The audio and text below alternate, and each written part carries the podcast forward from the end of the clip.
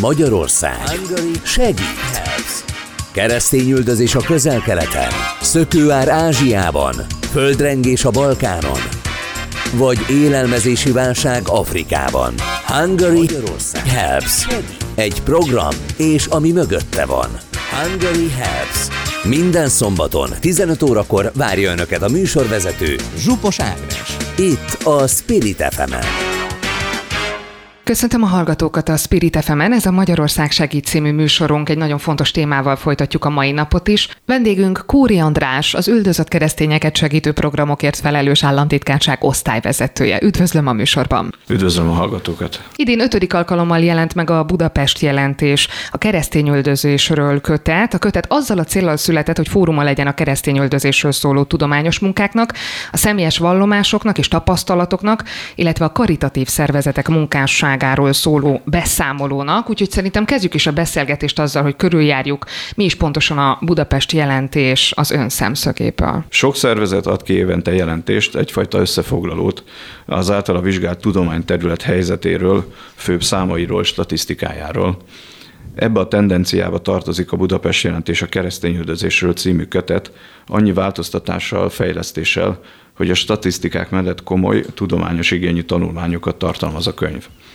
Mint a címe is mutatja, a keresztény közösségek, egyházak és emberek üldöztetéséről szól a kötet, amely globális kitekintéssel és igényel teszi ezt. Ötödik éve jelenik meg, tehát a 2021-es kiadása az ötödik ilyen könyv. A címe évről évre ugyanaz, az évszámok változnak rajta, amely egyben talán a sorszámaikat is megadja a jobb kutathatóság kedvéért. A Nemzeti Közszolgálati Egyetem Ötvös József Kutatóközpontjának Vallás és Társadalom Kutató Intézete, azt megelőzően pedig az egyetem hat tudomány és honvéd tisztképzőkarának Vallás és Biztonság Kutató műhelye adta ki a kötetet a miniszterelnökség üldözött keresztények megsegítésért felelős államtitkárságával együttműködve. Alapvetően két nagy területre bonthatók a tanulmányok, a keresztények biztonsági környezete, üldöztetésük elemzésére és az erre adott reakciók segítségnyújtások tanulmányozására. És hogyan kapcsolódik ön ehhez a kötethez, a kiadványhoz? Az államtitkárságon, amely a világon az első és egyetlen olyan kormányzati szerv, amely keresztények üldöztetésével foglalkozik, illetve ilyen magas szinten képviseli ezt a témát, én voltam a kötetek megjelenésért felelős vezető, így a szerződés kötéstől a terjesztésig az operatív munkát is összefogtam. Ugyancsak az államtitkárság részéről a kötet szakmai tartalmáért is feleltem. A szerkesztők, szerkesztőkkel folyamatosan egyeztetve állítottuk össze az adott év témáit, szerzői listáit, vizsgálandó tudományterületeit.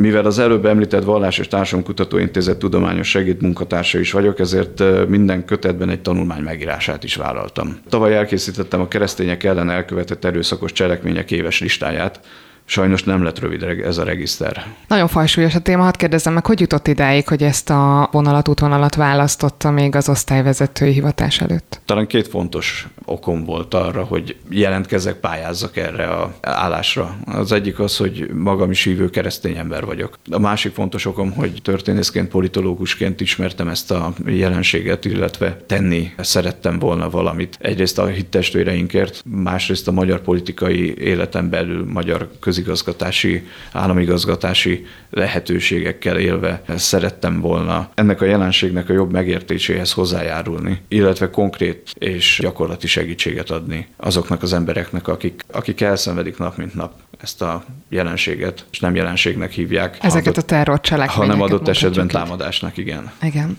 És milyen szempontok alapján mutatja be ez a kiadvány a keresztényöldözés különböző régióiban tapasztalható realitását? Alapvetően két nagy tématerületre oszlanak a tanulmányok. Keresztényüldözés vizsgálatára a válság övezetekben, illetve a különböző régiókban, másrészt az egyházi jószolgálati szervezetek és a magyar állami segítségnyújtások bemutatására. Mindemellett megjelenik az európai, vagy éppen általánosan a nyugati társadalmakban megjelenő fenyegetettségek vizsgálatai is. A 2021-es kötet egy egész fejezetet szán ennek a témának megjelennek közjogi, alapjogi és történettudományi vizsgálódások is. A különböző földrészek tekintetében milyen megállapításokra jut a kiadvány, az idei kiadvány?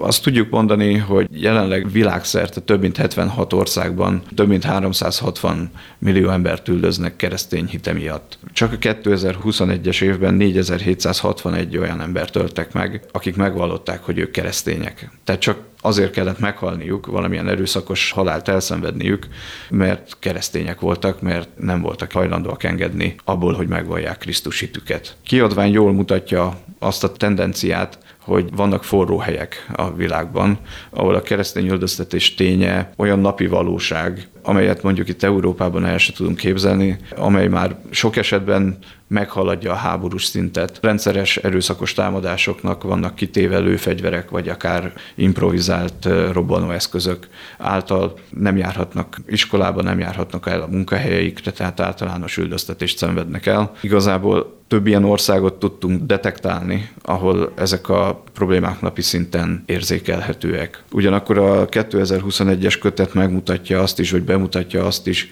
hogy a keresztény ellenesség, nem a keresztény üldözés, de a keresztény ellenesség Európában is jelen van, és ennek a vizsgálata, elemzése az időszerű. Az európai területeken kívül melyiket emelnék ki, amelyek talán ilyen forró övezetnek nevezhetőek? Mindenképpen meg kell említeni a közel-keletet. Bár a közel-keleten azzal, hogy Irak esetében sok esetben már arról beszélünk, hogy a polgárháborúnak vége. Szíria esetében arról beszélhetünk, hogy a polgárháború intenzitása csökkent. Éppen ezért a megmaradó keresztények visszatérhetnek részlegesen, úgy tűnik a mindennapi életükhöz, visszatérhetnek a hitéletük gyakorlásához, de a mindennapi életük életük megéléséhez is. Ettől függetlenül a közel-keletet mindenképpen tanulmányozni szükséges, és figyelni kell, hiszen ott továbbra is veszélyben vannak, és másodrangú állampolgárnak vannak tekintve a keresztények. Ahol kifejezetten magas a keresztények küldözöttségi szintje, az Nigéria, illetve több afrikai ország amelyet meg kell említenünk, azok az országok, ahol jelen van az iszlám állam valamilyen provinciája, iszlám állam nyugat-afrikai tartománya, vagy az iszlám állam kelet-afrikai tartománya, és aktív, ott mindenképpen forró helyszínekről kell beszélnünk, ilyen Nigéria.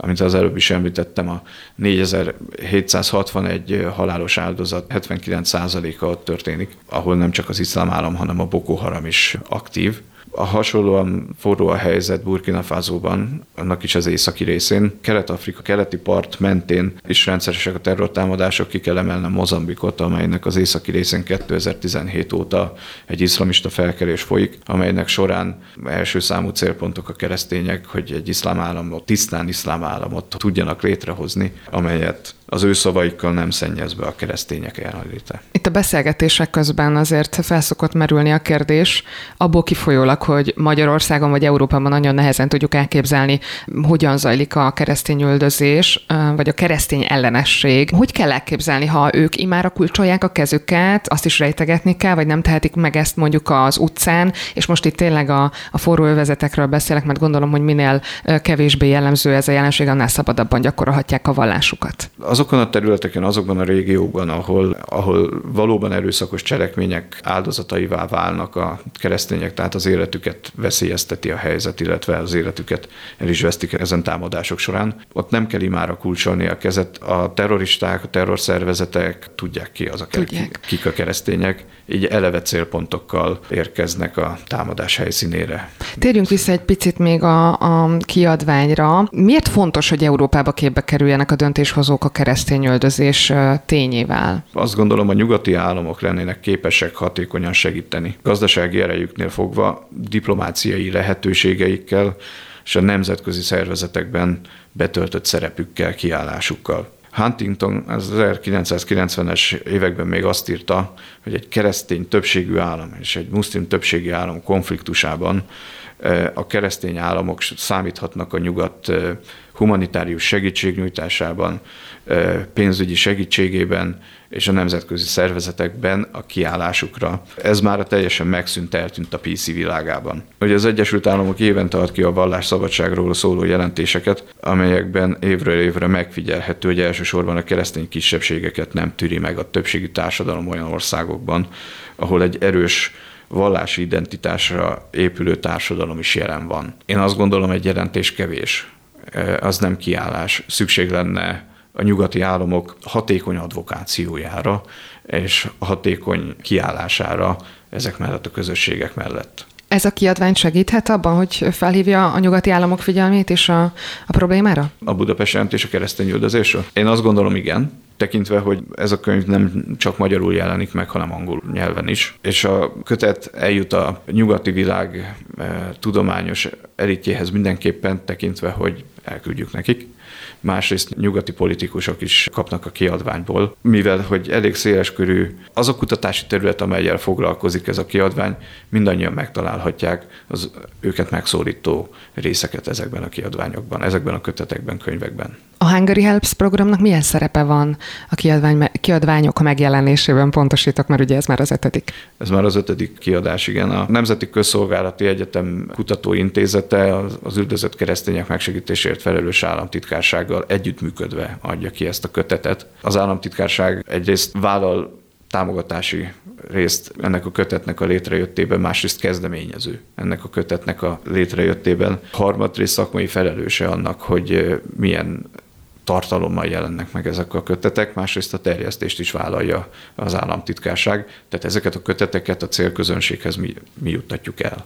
Itt elsősorban a célközönség továbbra sem a civil ember, gondolom, de akárki elolvashatja, ugye? Természetesen akárki elolvashatja. Két fő célcsoportunk van, egyrészt a politikusok, másrészt a tudományos élet. 450 oldalt foglal magába ez a kötet, több mint 30 tanulmány van benne, ezek között bőven található olyan, amely ö, olyan nyelvezettel van megírva, amelyet ö, bárki megért. Tehát, hogy közérthetően. Közérthető, magyarul, köszönöm szépen a segítséget. Közérthetően megírt tanulmányokról. Milyen beszél. tendencia látszik ebben az öt sorozatban, mondjuk az első kiadástól kezdve egészen az ötödikig? Csak egy mérőszám, ami talán a kérdésre egy hatásos válasz. Az első kötetet, amikor kiadtuk, akkor 215 millió keresztény emberről beszélhettünk világszerte, akiket üldöznek jelenleg 360 millió ez a szám.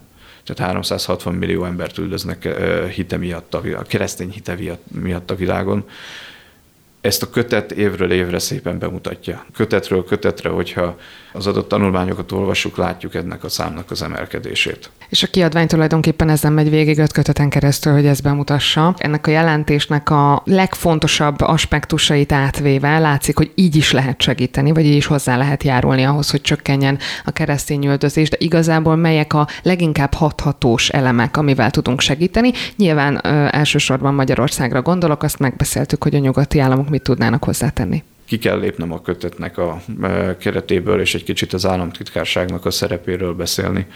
Én azt gondolom, hogy négy példa nagyon jól mutatja azt, hogy e, hogyan lehet ezeken a szenvedő közösségeken segíteni. Észak-Irak területén egy Telaszkuf e, nevű városban segítettünk. A, a város az iszlám állam és az iraki hadsereg frontvonalán feküdt. 1300 család volt kénytelen el menekülni a városból. A harcokat követően Magyarország segített körülbelül megközelítőleg ezer ház lakhatóvá tételében, ahova megközelítőleg ezer család aztán vissza is tért. Ez egy jó példa arra, hogy miként lehet a keresztény közösségeknek abban segíteni, hogy szülőföldjükre visszatérjenek konfliktus után. Jó példa, és akkor itt Nigériára kell egy kicsit ismét ugranunk, a Szokotói Egyházmegyének nyújtott támogatása a Hungary House programnak, ahol ez közép-Nigéria körülbelül, ahol iskola és egy leánykollégium felépítésében nyújtott segítséget Magyarország kormánya.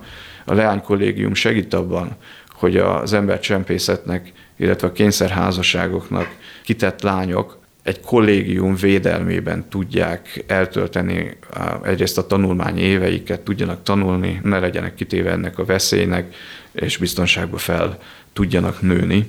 Ismét talán egy jó példa, és ez is Közép-Nigéria, Közép-Nigériában, ahol a két vallás találkozik, és a Boko Haram és az iszlám állam rendkívül aktív éppen azért, hogy a keresztényeket a vegyes lakosságú területről elűzze. Ezért említem Közép-Nigériát többször. Tehát ez a támogatásunk is, amelyet most felvezetek erről szól, a Church of Christian Nations egyháznak nyújtottunk támogatást abból a célból, hogy a Boko Haram terrorszervezet által elpusztított otthonok újjáépítéséhez járuljunk hozzá, vetőmagokat, állattenyésztéshez szükséges kezdő állományt, állatállományt tudjanak venni. Így 1800 családon segítettünk, ami körülbelül 15 ezer keresztény ember hazatérését, illetve helyben maradását segítette. Illetve még egy utolsó példát szeretnék említeni, Szíriában, Aleppóban és Damaszkuszban segítettünk három kórház egy évi működését fenntartani, amelyel hozzájárultunk 25.638 beteg ellátásához, akiknek így nem kellett azt a lehetőséget választaniuk, hogy egészségügyi problémájuk miatt mondjuk elvándorolnak valahova, ahol ezt megkapják. Van erre egyébként perspektíva, hogy a jövőben, nem tudom, 5-10 év múlva már sokkal kevesebben fognak elvándorolni, vagy az elvándoroltak közül visszatérnek haza? Én azt gondolom, hogy ha ilyen segítségeket továbbra is fogunk tudni nyújtani, mi magyarok, és ehhez csatlakoznak a nyugati államok is, akkor van. Tehát a helyben segítés egy alternatívája az illegális migrációnak.